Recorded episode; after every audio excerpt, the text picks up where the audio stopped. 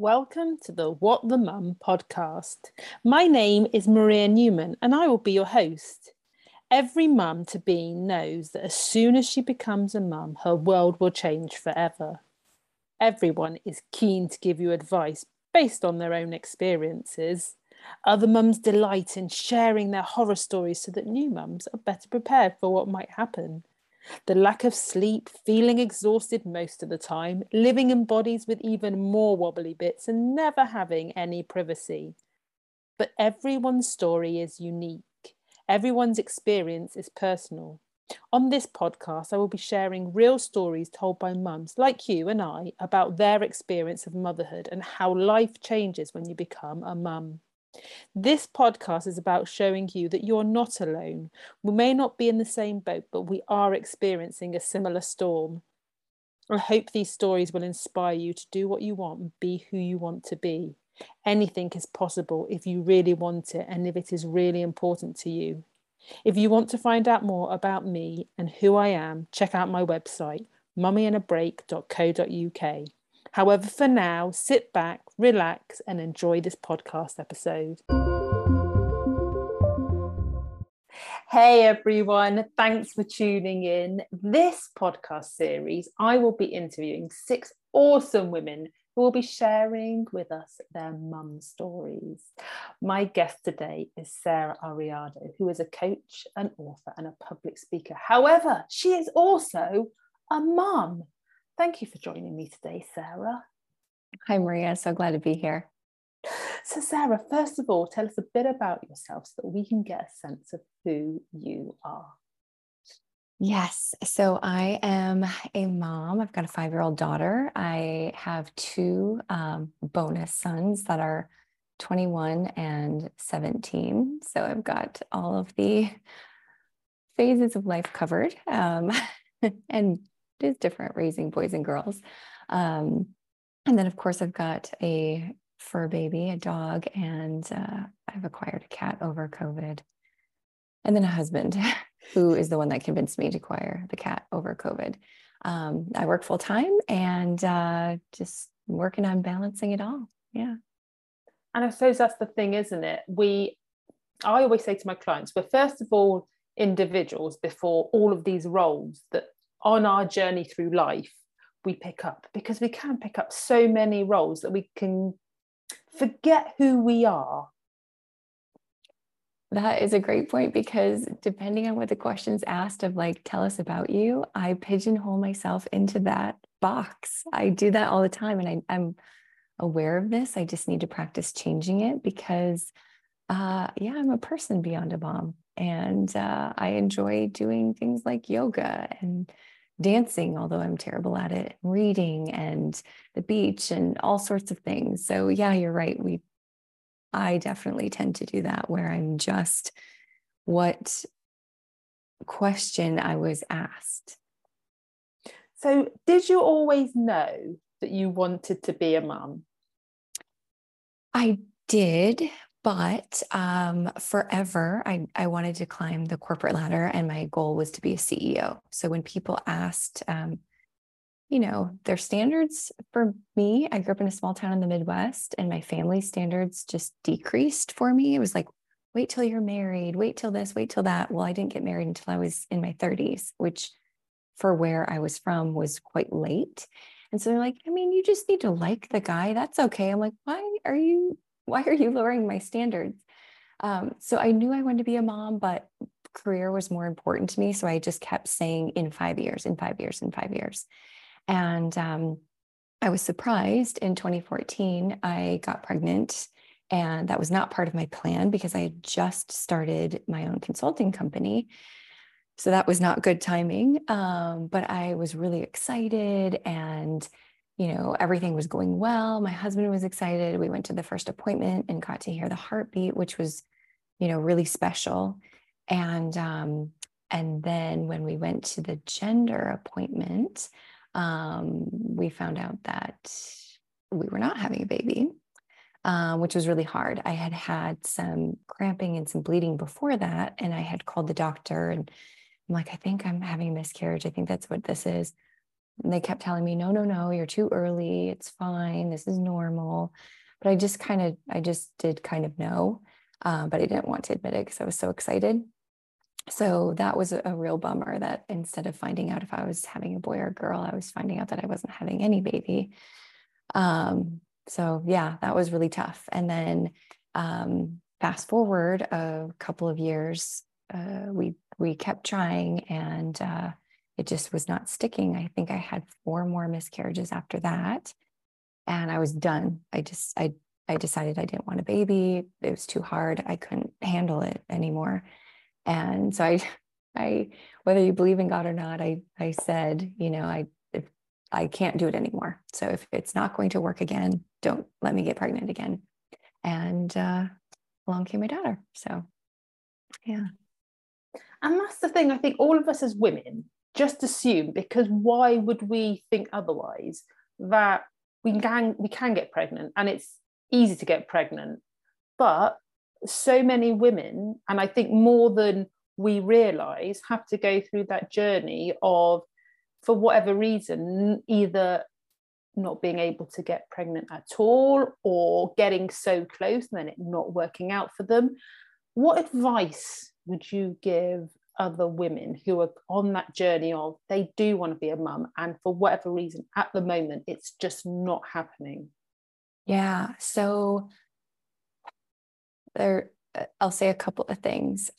I think when we slow down and actually pay attention to our bodies we know our bodies best. And it i had health issues that led up to this point for me to be in tune with my body and to really sense what was going on um, but you are your best advocate and you do know your body the best. As, as good as physicians and practitioners can be, they're going off of textbook and they're going off of their experience, but they haven't experienced what you've experienced in your background and what you know about your health history. You know, we see pediatricians and we see our gynecologists and we see family care.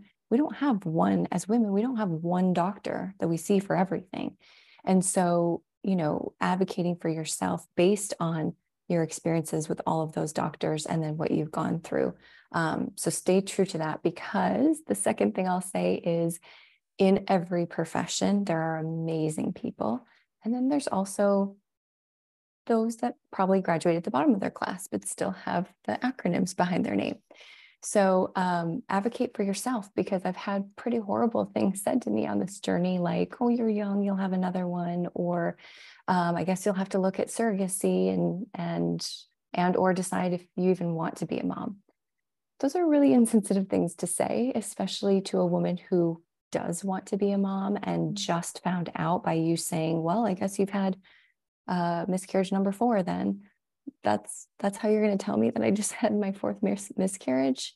That's not professional and it's not appropriate for anyone to say. So it has nothing to do with you, but you are your best advocate and try to be in tune with your body and listen to what it's telling you, whatever that means. Some people still won't be able to physically have kids, um, but is that the most important thing to you? For some women it is. I have several friends that have gone surrogacy so they've carried they've actually carried the baby but it's not their egg. Um, i've had people that have gone surrogacy where it's their egg um, but someone else is carrying it. And then of course i know women that have gone through adoption. And all of those women are moms and all of those women love their kids. So that's really what's important. Oh i love that. And i think what you were saying about sort of knowing yourself and listening to yourself, I think that's a lesson for us in life, isn't it? I think, yeah. especially when we become a mum, we start second guessing ourselves. And only because, you know, we've just become a mum, we have a baby who is unique. There isn't one alike and you can't practice beforehand not properly um, so it's all new and that for me starts to bring in lots of uncertainty which then gets you second guessing about well, is this right what would my mother do what would my sister do what would what would lauren down the road do and it's a case of having the courage, I think. And I think it takes a lot, having the courage to say, look, this is new. I haven't done this before. But you know what? I'm going to have a good go and do my best. And that's all anybody can ask of from themselves. Um, and just really, like you said, tune into you and who you are because you do know who you are. It's just sometimes we get we fear who we might be and whether that's acceptable. When at the end of the day, it doesn't really matter. What would you say? Oh my gosh, yes. So I will say that being a mother is like your birth plan. At least it's like my birth plan. I I was so organized and I had it all written out. I have extremely low blood pressure. I have um, a blood type that if um, I had a baby with a different blood type, I'd have to have a shot. All these things. So I had it very clearly written out. None of the healthcare professionals looked at it. None. And it was a joke. It went out the window because I was going to have a natural birth and all of these things. And I ended up having to have a C section. So you can plan all you want, but it's probably not going to go that way. So giving yourself the grace to be flexible, um, because I feel like the more organized and the more I tried to force things and be like, I'm going to be the perfect mom, the more difficult the situation was. Like I had a kid who didn't sleep for four and a half years. No joke. Like did not sleep through the night for four and a half years. And it's crazy, right? It, if we have to give ourselves, especially as moms, grace that we're going to make mistakes, we're not going to be perfect. And that's okay because nobody is. Nobody is. Um, so yeah, definitely give yourself the, the space and the grace for that. And you asked me another question. I'm trying to remember what it was because I had an answer for that or some advice for that. Well, I think it was just I said, you know, from from from my ramblings, what what was your what was your your opinion on it?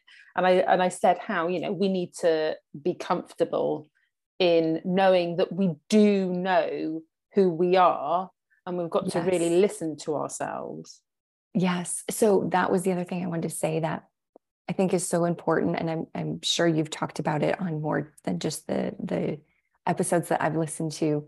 Um, everyone is different. And like with the miscarriages that we talked about, I felt so alone. Like I was the only person in the world who had had a miscarriage because I was late for having kids for a lot of my friends and no one had talked about it. Not one person. It all seemed like it was easy and it went to plan and everything was sunshine and rainbows. They all lied. they all lied because several people had. And once I started talking about my experience with the miscarriages and with the difficulty sleeping, and gosh, how hard this is. I don't know what cry is what, and and the difficulty with my partner, um, as helpful as he is. I talk to moms and it's all the same question. They're like, what do they, what does she want? Is she wet? Is she thirsty? Is she this? I don't know. I also just met her five minutes ago. I'm not sure. Let's figure it out together. So we're all just trying to figure it out. Um, and and that's okay and you're not alone if you if you are comfortable enough to talk about your experience you're going to start to figure out that everybody has gone through something so definitely give yourself grace for that too because i was hard on myself at first and eh, maria i don't know if you feel the same way if you were hard on yourself at first, but it definitely is a thing. It's a stigma that we're supposed to be intuitive and perfect and everything goes right. And that's not the case. Oh my word, it, it's, I agree with you. It's, it's like an organic journey where there's lots of trial and error and you figure out like you said what works for you and what doesn't and i know that whenever I came to a decision point, it was a case of, okay, what's best for me right now, or what's best for us right now, versus what's going to happen later on. And it is that juggle, I think, between do I sort of take what I think is the easy route now, knowing that there might be pain later, or do I take the more difficult route now when I know it'll be better for me? So that that all sounded a bit like um, like I was trying to visualize, paint something that that is out there. So what I want to say is, so let's talk about sleeping. And there's obviously lots of opinions on how you manage your children with their sleeping.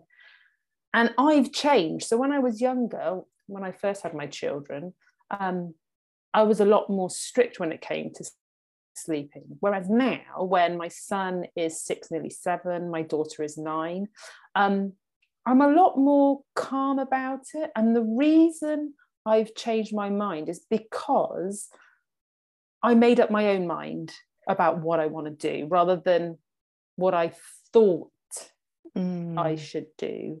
Yes. And I think that's where it comes from. When you're comfortable with your decision because you know you're doing them for the right reasons, life flows. Yes. Yes. Did you feel like you had pressure no matter what decision you made that it, it wasn't good enough or it wasn't the right decision? Did you ever feel that way? Pressure from myself. Because, like okay. you said, you know, I every mum wants to be like an awesome mum. I mean, we don't wake up and go, do you know what? I want to be rubbish. Right. Every mum wants to be like, do a really good job. We want to raise our children with love and give them everything we can give them. And we want the house to be, you know, peaceful and happy and joyous. And it's all this pressure that I think we put on ourselves more than what other people might put on us. And talking from my my own experience. And once i sort of went do you know what? It doesn't matter. They are healthy and happy. I'm doing my best. I cannot do more than my best um, life felt a lot more simple and don't get me wrong this is still an evolving journey i haven't completely worked it out by any means but like you said i'm accepting that I will make mistakes. And when I make mistakes and it's impacted my children, I actually say to them, look, oh, okay, then that didn't quite go how I wanted it to go. We'll learn for next time. And, and they're more accepting of it. Yes. Oh my gosh. That so no one tells you about that to just own it. You know, we're all always taught, or I was taught, you know, you not that you cover it up per se, but that you explain it away or you avoid it or whatever the case is. But I started owning it myself. And even at five, she's like, oh, I, I made a mistake. That was my fault. Already taking responsibility, which is huge. It's kind of goes back to what you said. Do I take the more difficult road now, owning it or teaching them this lesson so that it's easier later? Or, you know, do I take the easy way out? So yeah, that's that's really valuable. Um, I felt external and internal pressure. And once I kind of like what you said, a, a, little bit different journey, but along the same path of where I just got comfortable with myself and making mistakes, then I quit caring what everybody else thought because I felt like no matter what I was doing, someone always had a different way or what they thought was a better way or what I should be doing. And so I finally just took a step back and I'm like, you know what? This is my kid and I know them best. You know, you're not up with them at 2, 3, and 4 a.m. So I just started really paying attention to what my needs were and what worked for me. And then how she responded to those. And this seemed to work for both of us. This didn't. Um, so yeah, once I got comfortable with myself, kind of like what you said, it, it seemed to go better. And don't you think our children will respect us more for it because we're more open and honest with them? And, and they won't, I think for me, you know, I look at my parents who are, you know, I love my parents dearly, but I think we sometimes can put our parents on a, on a pedestal. And then when something doesn't go quite right, we're like, oh, oh, well, that was unexpected. Whereas, you know, I want my children to go, yes, my mum is awesome, but she is real and she'll forget things and I'll forget things, and that's okay. And we make life what we want it to be. Absolutely. And I think it makes us into more resilient people as well, right? So that resilience piece is huge. I am finding out I, uh, I, I don't spoil my daughter, but I definitely try to protect her from everything. And so now I'm having to take a step back and say, okay, it's okay if she feels at some things and tears are fine. it's it's okay because then it teaches her how to process her emotions and how to deal with situations that aren't going to go perfect. That you know, there's not always going to be this bubble mm-hmm. around you that ensures you end up on top or you end up, you know, at the finish line the way that you want to. So um, that's a lesson learned. And, you know, again, being flexible that what worked last year may not work this year, or what worked yesterday may not work tomorrow. So, yeah, it definitely lessons learned. So, I, I'm, I want to take the conversation in a slightly different direction. We've obviously talked about the challenges of being a mum and becoming a mum. Tell me it can be one memory, it can be a handful of memories. Tell me some of the really lovely things about being a mum that you've experienced. Oh, gosh. You know, it all ends up being a blur, and I'm terrible at documenting. I'm not a Pinterest mom. so I definitely try to enjoy the moment when you're when I'm in it, um, because most likely I'm not going to have a picture about it or have written it down. So all, my memory is all I have. Um, but, you know, just the first time that they actually smile or start to talk or say mama or watching her experience things from an innocent, you know, two, three, four, five year old person, it's it's so exciting to see how pure and innocent they are and how everything is amazing, which is just really cool because I feel like selfishly, I almost get to relive part of my childhood in in that innocent way you know not judging and just watching and observing. And it, it's just really cool really cool to watch them grow and um and become real people. Gosh it's kind of scary too but but really exciting. I love what you said about like seeing things through our children's eyes because we we can watch them in the moment in what they're seeing. So when they when they find something really funny and there's that real giggle from within that deep within their belly and you're like and that's infectious. They're laughing and you may or may not find whatever they're laughing at funny but because they're laughing and that's and there's that real innocent laughter we we start laughing or when they're seeing something that is amazing to them and their eyes light up and you know you can see that they're viewing this event with amazement and and I, I, don't know about you but I sort of get like tingles through my body and I know this is this is like a moment I might not remember this moment but like you said I'll remember the feeling and watching them and seeing their facial expressions which is amazing yeah yeah it's the best so we are coming to the end of um, our episode together. It's been lovely. But before we go, I want to ask you any woman or, or man who has been listening to our episode or watching our episode, can you tell us three things that you would like them to take away from this conversation that we've had today? Yes. So they're all along the same theme, um, and I learned them the hard way. So hopefully, at least one of them is beneficial.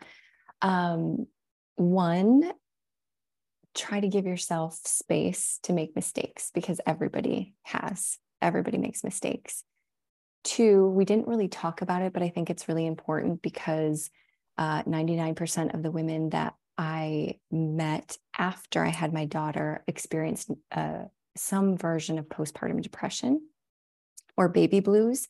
Um, so, again, paying attention to your body and ask for help. It is not shameful.